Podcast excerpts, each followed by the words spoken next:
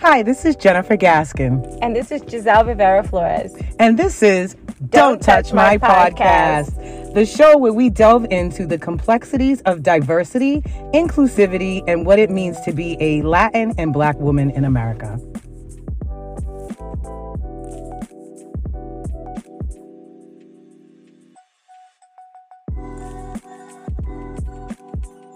We are excited to announce our corporate collaboration with the Hanover Theater and Conservatory in Worcester, Mass. for season two of Don't Touch My Podcast. We are partnering with the Hanover Theater to amplify the local creative community and bridge the gap between the BIPOC communities to create equitable access and participation.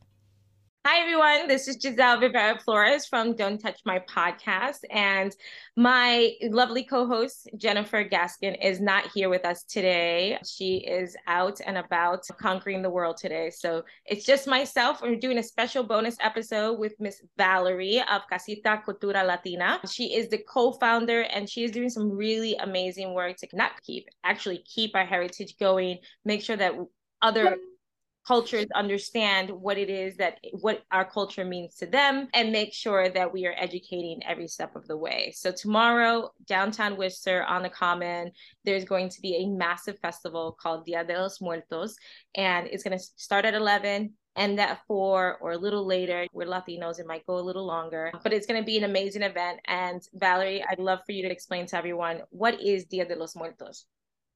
Sure. Well, thank you for having me. First off, Giselle, lovely to be here. And we are so very excited for Dia de los Muertos. Dia de los Muertos is a wonderful cultural celebration that is celebrated in my home country of Mexico, but, but that is also celebrated in about 10 other countries throughout Latin America. And it can be called Dia de los Muertos. It's called Dia de Finados in Brazil. It can be called Dia de Santos. And so it's also, for example, celebrated in Ecuador, where several of our co founders are from. And it is about creating space, beautiful spaces to connect with people who you have lost, right? To connect with loved ones. And the way that Dia de los Muertos is celebrated is that we build a an ofrenda where we celebrate our loved ones by placing a picture of them, by placing flowers, by placing items that are important to our loved ones, and by serving a little bit of food and a glass of water and some candles and just using it as an as an opportunity right to remember to be with and to celebrate their lives. And so it's a really wonderful celebration that we hold every year. It isn't tomorrow, but because we're in the United States and it needs to be on a weekend, it's taking place tomorrow. But if, if we were in Mexico or in one of the other countries where this holiday is celebrated, we would be celebrating it on the 2nd of November. But it actually works out because people start to build their ofrendas several days earlier.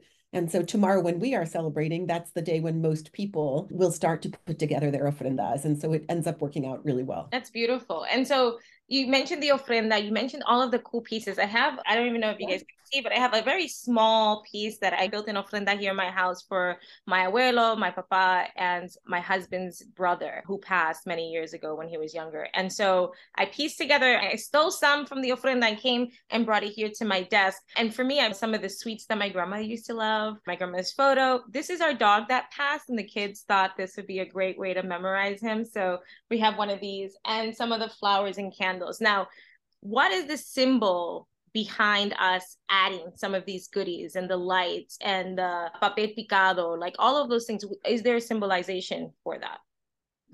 Sure. I think the most important symbol are the flowers. So in Mexico, we put cempasúchil, which are daffodils, ye- very bright yellow and orange daffodils.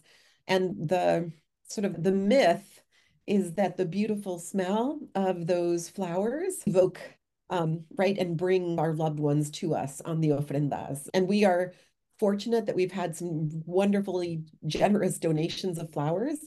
And so we're going to have great flowers that smell beautiful tomorrow that sort of will evoke that memory. And so that's one thing. I think the other piece is that if you put out things that your loved ones really cared about. I think that is a way that you are honoring them and remembering them, right? So when I, in our ofrenda here at the house, we always put a bottle of Dr. Pepper for my abuela, for my tita, because she loved Dr. Pepper and no one could touch her bottle of Dr. Pepper but her.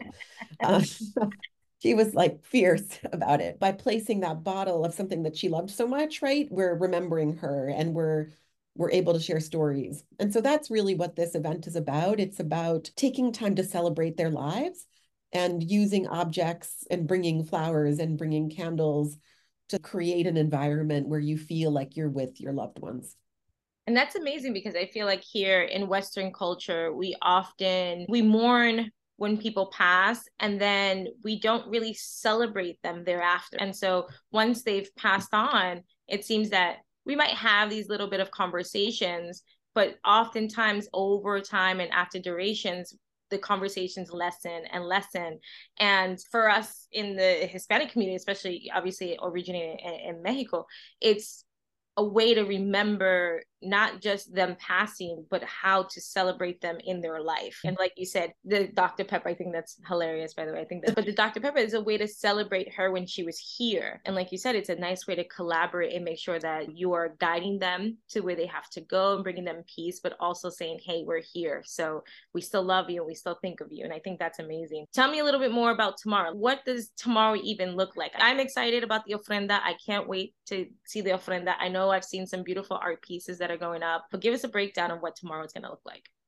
Sure. So last year at an, our at our inaugural event, which was amazing, we are like doing so much more than we did last year, which is so very exciting and a little bit overwhelming. So we are going to be on the common because the weather looks great, and so that is great. So the ofrenda is going to be right behind City Hall, and it is massive. It's like three stories high and it is 380 feet wide. And my mother, Margarita, has worked so hard. So if you see her tomorrow, say hi. She has she is a magic behind this beautiful ofrenda that we're going to build starting at 7 a.m. tomorrow morning so that it's ready for 11. Also on the common, we're going to have a DJ all day. We have Mariachis Guadalajara who's joining us.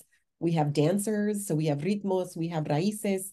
We have Flamenco Worcester, who we're going to be performing. We have our youth poet laureate, who will be doing his talk in the afternoon. And of course, an array of both food vendors, Redemption Rock Brewery, and lots of nonprofit and sort of creative vendors who are going to be on the common. So lots happening on the common. And then across Franklin Street in the JMAC at the pop up, we have an art exhibit that is amazing. Our resident artists Germán Chiriboga and Jose Criollo have created a masterpiece that is a must see. But we also are welcoming several other artists who submitted and who we invited to share their artwork artwork with us. So that gallery is going to have our work until November 9th. So we hope you'll go Saturday, but you also have a full week to see it afterwards. And then the third thing that we're doing that is really important to us and very important to our co-founder Raquel Castro Corazzini is that we are hosting community dialogue about Latino experiences at the Brick Box. Casita Cultura Latina, we are a creative and cultural organization, but we are also a organization that is committed to honest and important dialogue about Latino issues. And so we're going to be hosting three conversations, one on health equity and then two on Latinidad, right? What is what does it mean to be a Latina, a Latinx person? What are the complexities of our intersectional identities? So we're going to have three amazing conversations happening that are really the that were that are being brought to life through the goals that our dear friend had and still has and that hopes that we're going to bring to life on Saturday. I am super excited. For one, I will be there. I am so pumped and I can't wait to show this off on all of our platforms here at Don't Touch My Podcast. This is extremely important. I think that these festivities, just like Jennifer when she does as the founder of the Worcester Caribbean Carnival, like there is just so much to learn and it's a, such a great way to present this information in a visual aspect something that's interactive something that you can feel. We can all read a newsletter a substack uh, an article read a history book but there's no feeling like walking into an event and everyone is just so excited to be there and so excited to learn and so passionate about what's happening. So i think if anyone wants to go out and learn, it really is through the immersion of cultural events like the one you're hosting tomorrow at Dia de los Muertos. So I'm super excited, Valerie. I'm so glad you were here today with us. And do you want to give a shout out to anyone? Do you want to say where to find you? Yeah. So I think first we are we can be found at Casita Cultura Latina on Instagram and on Facebook. I want to give a shout out to my Casita Cultura Latina crew, in particular to Raquel Castro Corazzini, who is gaining strength every day and, and for whom we're going to take tons of pictures tomorrow. So please, we have three pictures, photo stations throughout the common. So take pictures and tag us, Casita Cultura Latina. And we are, we know that uh, Raquel is going to be strong and back with us again next year, but we do this for her. And so to the rest of my crew, Gina, Germán, Laura, Michelle, and Joy, thank you for everything you've done. And to you, Giselle, for all of your help. We are super, super excited. And to my mom, who is like our silent, but like potent volunteer. We're so excited to see you all tomorrow. Yeah, by the way, your mom is like the secret sauce of the whole thing. I feel like. And if you guys are out tomorrow in the comment and you don't know Valerie's mom, just look for Valerie's twin. They are they're both beautiful. So I look forward to seeing everyone tomorrow. Check us out. Check out Casita Cultura Latina on Instagram, Facebook, their website, casitaculturalatina.com forward slash event. So if you have any information, there's some really cool maps on there. So you can see all of the vendors, figure out where the selfie stations are, and check out the times for the panel discussions. And one last thing, which I forgot to share.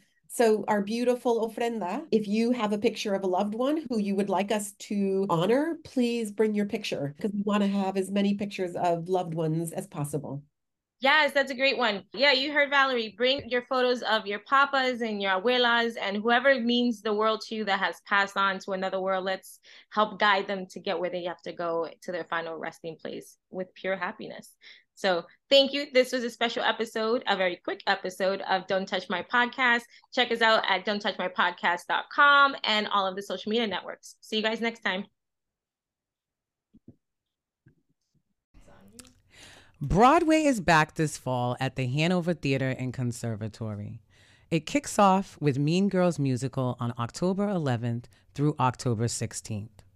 The Hanover Theater and Conservatory for the Performing Arts serves as a center of culture, education, and community. It also symbolizes the rebirth of the city. More information on the Hanover Theater can be found at thehanovertheater.org. Tickets can also be purchased there.